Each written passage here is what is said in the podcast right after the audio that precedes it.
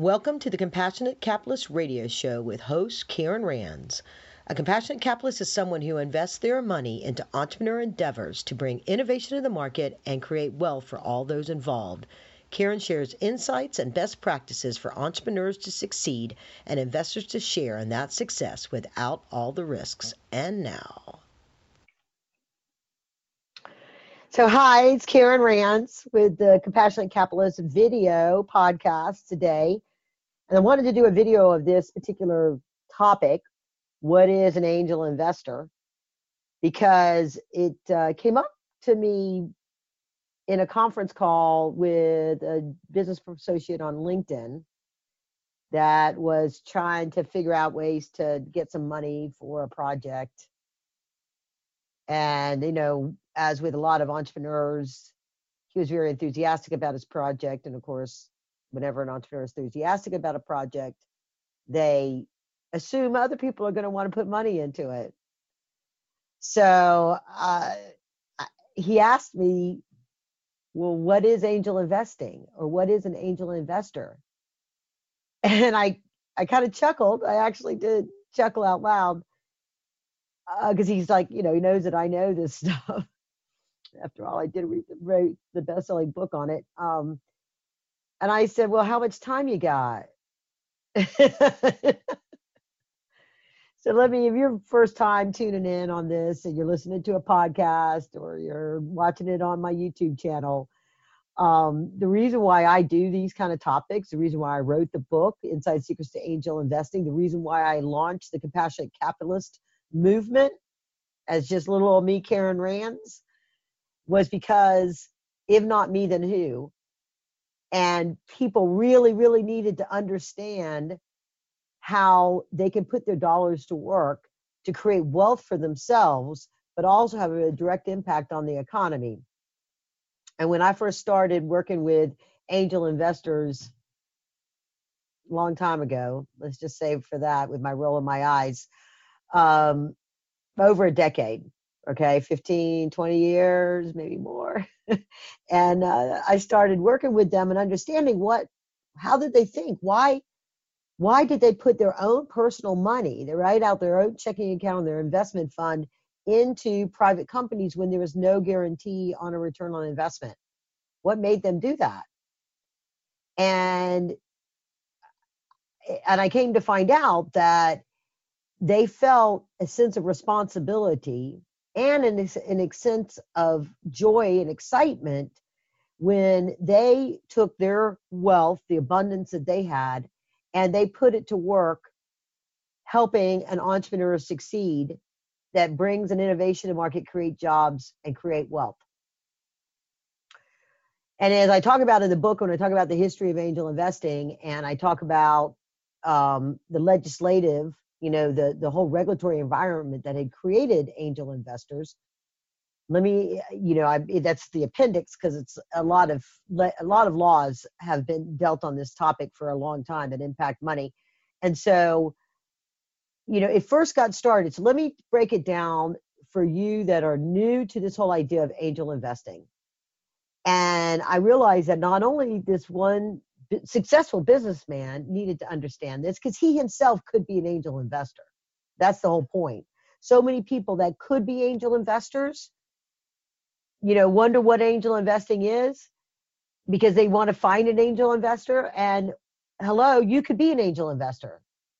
And this was like this aha moment for him when I broke it down for him. But in order to understand where we are today and, and the opportunity that it presents to people today in in primarily the United States is what I mostly deal with, but really across, around the world, because every state has their variation, every country has their variation of this.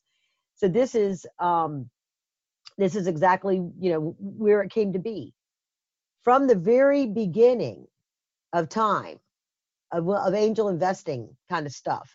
It, it happened.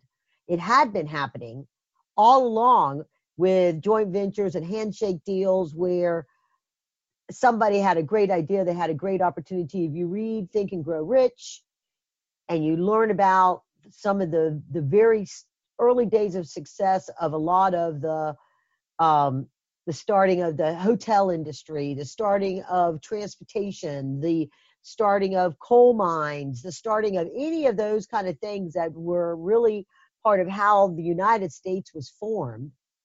It was through investors investing in an entrepreneur that was going to go do, work really hard to accomplish that with that money because they had the dream and the gumption to go do it. It, it, everything that we have that is the infrastructure of our United States was based off of capitalism, and that was people investing in ideas and opportunities to move to to progress, right? You know, there's and then there's a certain thing. Yes, there's always a government involved into providing the services that don't produce a return on investment. You don't get a return on investment from a fire department or a police department, but you protect everybody else and everybody's investments and their livelihood and their personhood you know with with those things that are funded by the government so from the very beginning that was kind of that was really what it was all about and then we had the big stock market crash of the 1920s and and that led to the first rules about angel investing when the SEC was formed in 1934 okay 1933 securities exchange the the the Securities Exchange Commission Act. Uh, I may not remember the exact name of it. It's in my book. I'd have to look it up, and you don't want me to pause for that. But in that back then, those very very wealthy people, because at that point in time they they came up with rules of what you had to do as a public, and in order to get investment from people, you had to be a public company because of the the collapse of the financial markets at that time. And so the wealthy came out and said, okay, we, we want to continue to invest in the future of progress, the innovation. We want to be able to do, we want to be able to invest in this and make these deals. The rich get richer, okay? But we want to be able to do this. How do we go about doing this without having to do this public disclosure? And that was what became of the Reg D exemptions. Okay, so you got 504, 505, 506. Mostly 504 and 506 are what are really around today that were considered the Reg D exemption. So they were exempted from public disclosure, but they were also prohibited from public solicitation for investment. Okay, so that's kind of how that was. So fast forward to the real launch of the IPO craze and the tech craze with Apple, Microsoft, Intel, all these companies that were part of this um, this whole tech drive back in the 1980s when these companies went public. Um, leading up until that time, people that were investing in those companies, it was done behind closed doors. It was done as the SEC intended, based on relationships. And the first angel investor groups got formed in the early 80s, late 70s, early 80s, out on the West Coast.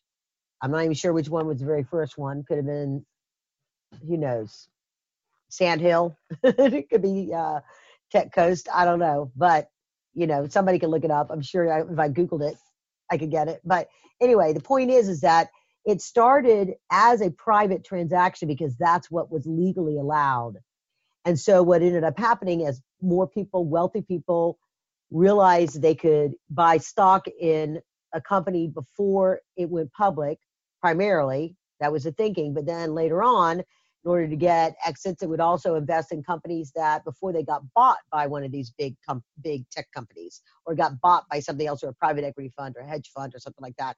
And so it was the well the wealthiest of people were the ones that were investing and they were doing it in these networks, these groups the SEC finally did uh, did into the 80s and into the 90s.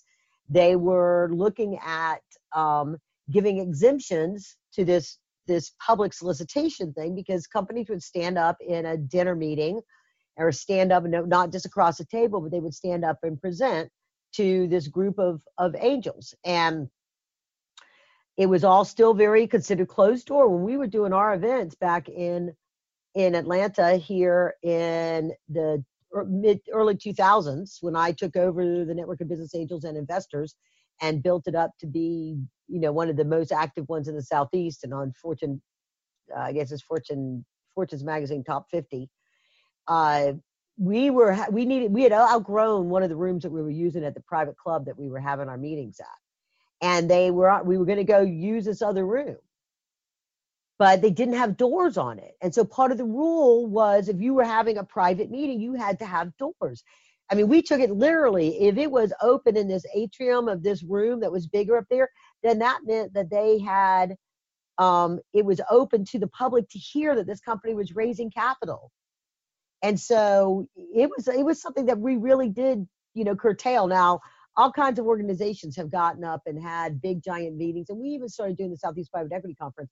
But the rule was of all those companies you could not say you were raising capital or what you were going to how much capital you were raising. You were saying we are looking for financial partners and with um, with that and and this is what we will do with our financial partners and they could talk about that but they couldn't say they were raising capital. They could come come to our table and we'll talk more about it and they would go to their table because we would do a reverse capital connection and then they would be able to tell them what that they were um, and tell them that they, you know what they were raising and how they were raising it and talk to them on a one-on-one basis which was legal okay? So that's that's the world that we lived in prior to 2010 and then the world changed with the collapse of the real estate market and the financial markets the Congress needed to do something to spur economic growth and small business because the banks were not loaning any money to small businesses.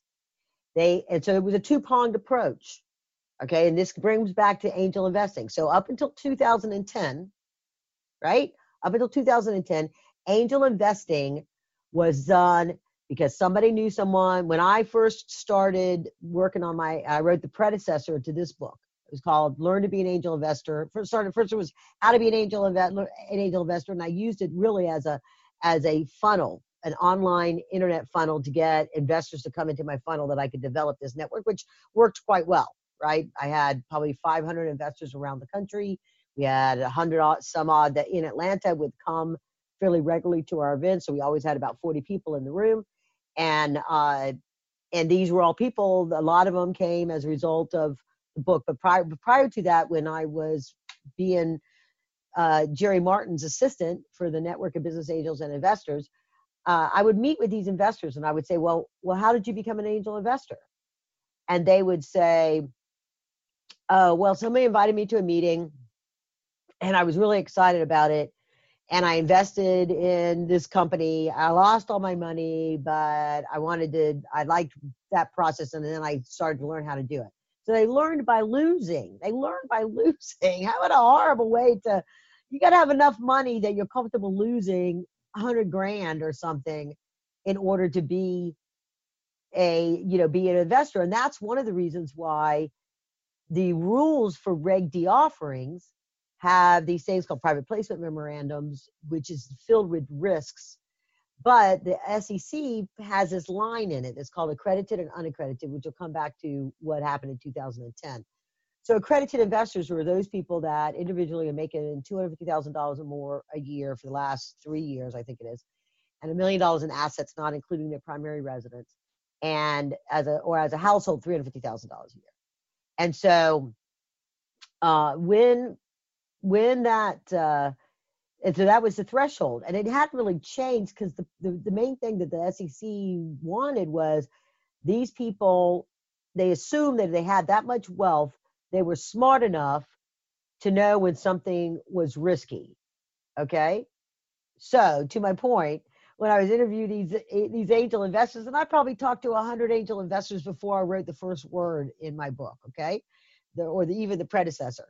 And so when you have have these people telling you that they learn by losing not that many people can learn can learn, lose that afford to lose that much because the average investment by an accredited angel investor in a, in a single entity is two, $25,000 and they're supposed to have a plan to do that at least two or three times a year. So that's three investments 75 to $100,000 a year.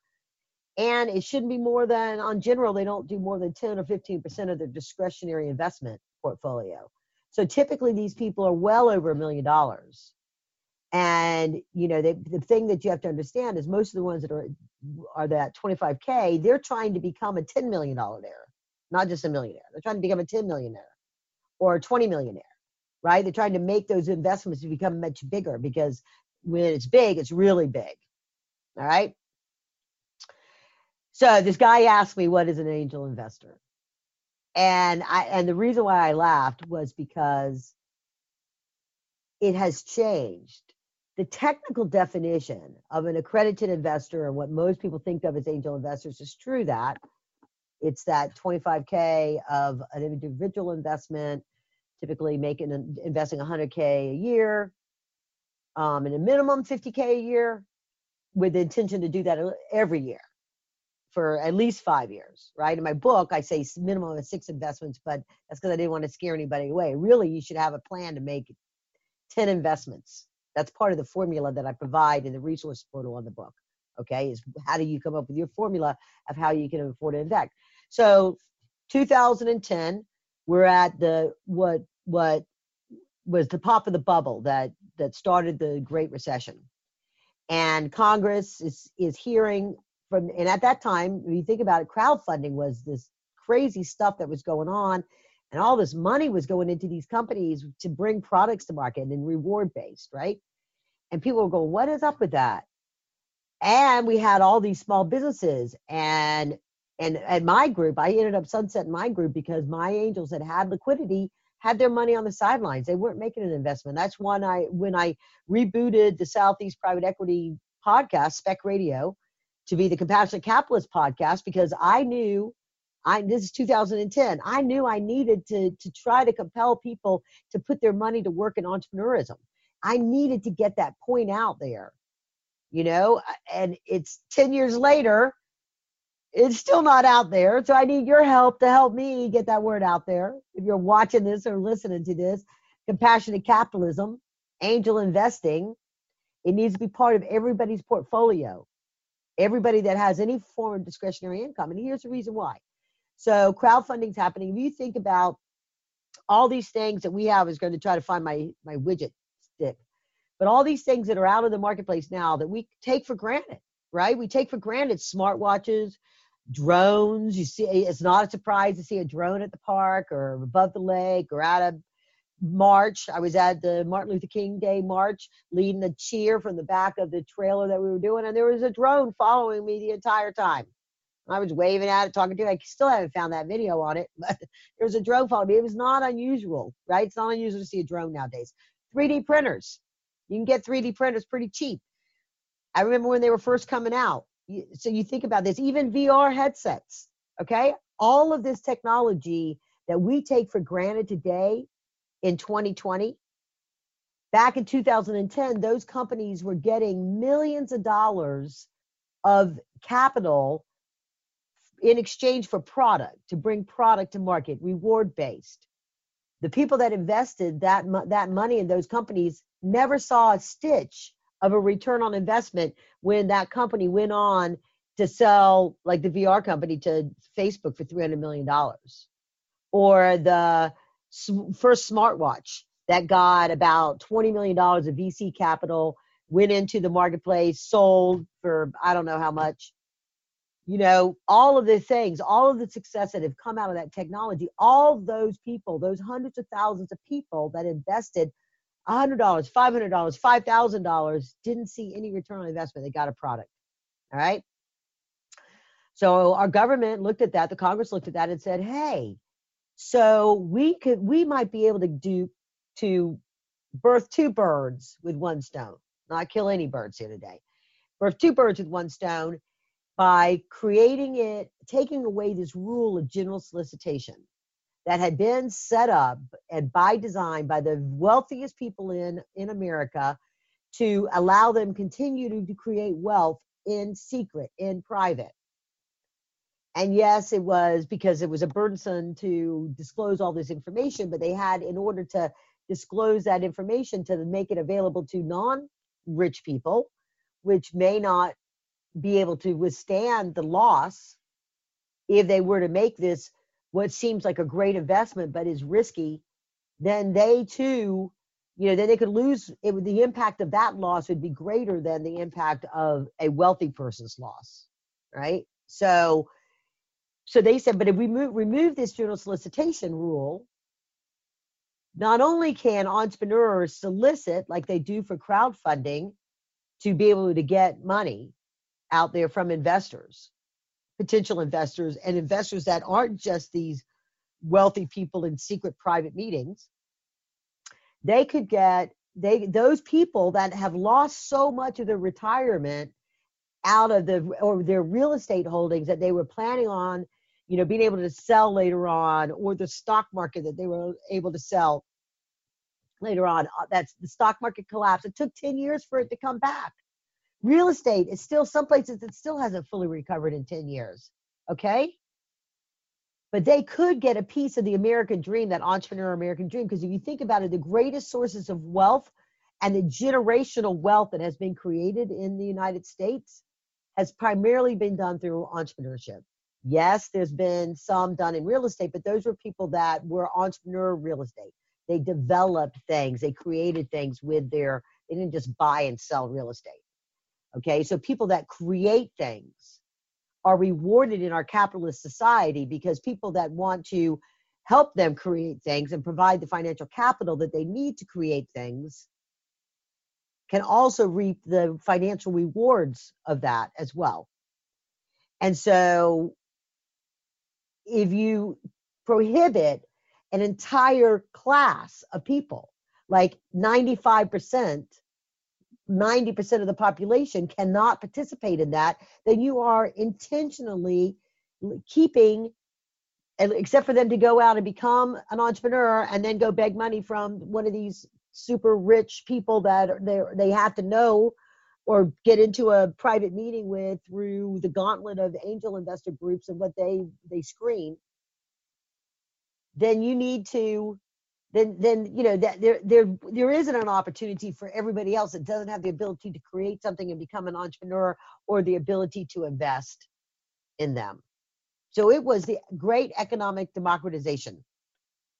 The jobs act of 2012 okay the jobs act 2012 and here 8 years later it took a while it took about till 2015 for all the rules to come out so even 5 years later there is still so much lack of information and knowledge out there about what crowdfunding is and what angel investing is.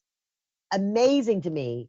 I wrote the book in order to be a primer for people that I thought would just be coming out of the woodwork to invest in these crowdfunding companies, not just RegCF. Invest in all these companies. I thought they'd be coming out of the woodwork, and they still don't know. We still have in America, based off of a W 2 income, okay, a W 2 statement, there's a, depending on which list you look at, there's anywhere from 3 million to 7 million accredited investors in the United States. And less than 5% of those, so that's even less than 1% of our total population, but less than 5% of those people that are making that kind of accredited, that kind of money, they're making more than $300,000, $400,000 a year. And they're not angel investors. I thought for sure those people would want to. Plus all the other people that you know they're just they're just they just think differently. When i was running a, a workshop on my on angel investing comparing it to you can go to facebook live and find it. The the the i had to redo it because the the video on it is horrible but the content's good uh, when you when i was doing this workshop on comparing angel investing or investing in private companies before they go public and get bought with stock market investing and real estate investing and Bitcoin investing. Come to find out, my audience was millennials that were working for tech companies making $200,000 a year, $180,000 a year, and wanted to figure out how to invest in crowdfunding companies. I was like, wow, okay, that's cool. I hadn't even thought of it. It's not really the audience for my book. My book is for those execs that are too busy on planes or with family or whatever geographically can't be a part of an angel group and so how to go about creating your own system for evaluating or getting involved in systems for evaluating deals you got to if you can't be a part of a group there is a value in groups because of the way they do get to screen and they do get to do due diligence on these companies versus your own but there's other ways to set up how to do that.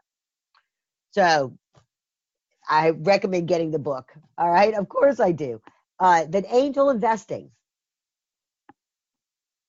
uh, I am redefining angel investing as anybody that invests in a private company gets equity for money in a private company, okay, or provides bridge financing or royalty uh, revenue financing to a company, the revenue factor financing, whether they invest in cash out of their own checking account or through a self-directed IRA, which is I've done lots of podcasts on that. Any of those things, they are angel investors. Now, there's accredited investors and unaccredited investors, which I've already covered. But other than that, they're an angel investor as far as I'm concerned. And so there are so many ways that that people can play at whatever income they are. So Jason Calacanis, I'll add this point. He wrote Wings of an Angel. Uh, that's a uh, on the wings of an angel. I think it's his book about his experience as an angel investing, angel investor, and he was interviewing on his podcast uh, the founder of Seed Invest, and and Jason says, you know what, um, if if I could do it over and knowing what I know now, and if I was 20 years old now when I started my first company, instead of starting my first company, I would have gone and got a corporate gig for a regular paycheck and benefits in today's society. And and it would take me a lot of times it takes five years to get vested in a 401k. So I would take $500 a month out of my paycheck or whatever I could afford, but 500 is a nice round number, and I would put it into a Reg CF company every month. And at the end of five years, when I would be considered vested at this company, I would have invested 60 times $500. That's $30,000, right? And so I would have $30,000 invested in 60 companies. And if you just do the normal math that VCs and angel investors and everybody uses in general is socially acceptable, business accept, acceptable, that out of 10 investments, you're going to have three that totally go under. You lose all your money. You're going to have three that do okay. You'll get your money back and a little extra. You're going to have three that are kind of like doubles. You'll probably get double or triple your money back on those. And then you're going to have one that's going to hit it out of the park and they're going to be like all the others. So if you do the number on 60, if you do that same number on 60, that means you've had five that your $500 return $10,000, let's say, right? And the ones that were just did base hits, they returned $2,000, let's say, or $1,500. 500 became $1,500. Three times your not money. That's more than you get on the stock market. That's more than you get usually on real estate, definitely within five years. Okay. You know, and then the rest is what it is. But you think about so you invested $30,000 and you made we use that first example five times. So you made you made um, two hundred fifty thousand dollars on the five that hit it, and you made um, what do we say twenty five hundred on fifteen others. Let's use math. I can do a better math. Three thousand. All right, or I'll just go down two thousand times fifteen, another thirty thousand. Right. So now you made two hundred eighty thousand dollars on your thirty thousand dollar investment across sixty companies. That's how it works. That's how investing in entrepreneurs works. All right. And if you, and the ones that have more money, the ones that are accredited investors, the rules for Reg so there's four ways, four ways to invest in private companies. You can Reg A plus that are that are general soliciting. Reg A plus that means people can raise up to $50 million. And I'm going to come into this later in my second part of this, which is about crowdfunding. But I'm just going to tell you right now Reg A Plus, accredited and unaccredited. 506C, which is the split of the Reg D 506, so there's B and C, 506C, okay, only accredited investors. Reg CF, which is sort of like your reward based crowdfunding stuff um, that is uh, it's it's like a it's like a Kickstarter for that's Seed Invest. These guys, you know, micro ventures. Anyway, they're they're Reg CF. Okay, so Reg crowdfunding. That's the new, completely new regulation on that. And then intrastate. So every state now has some law that allows investors in a state to invest in companies in that state through general solicitation, accredited and unaccredited.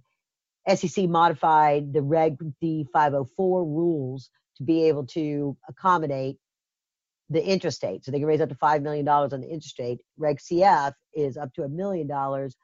Reg 506B unli- is unlimited. Reg A Plus is up to $50 million. But in three places, whether you're accredited or unaccredited, you can participate in those opportunities. Then it all becomes how do you do it? So the first step you have to do is say, you know what? I want, I, yes, I want to invest in real estate. Yes, I want to invest in stock, but yes, I am going to invest in entrepreneurs. And then you need to go about figuring how much over what period of time, how are you going to play with that? And if you're really nervous about it, if you're not that sophisticated when it comes to understanding financial ratios and balance sheets and and some of those kind of things and business models maybe you, you're focused you know a certain industry well you focus on that industry that you know and that's another thing i talk about in book i create a we create a um, a score sheet based on your own experience and knowledge as to how you go about making these and evaluating these companies. Okay. So, an angel investor is anyone that is investing their private own money into entrepreneur endeavors to bring innovation to market, create jobs, and create wealth.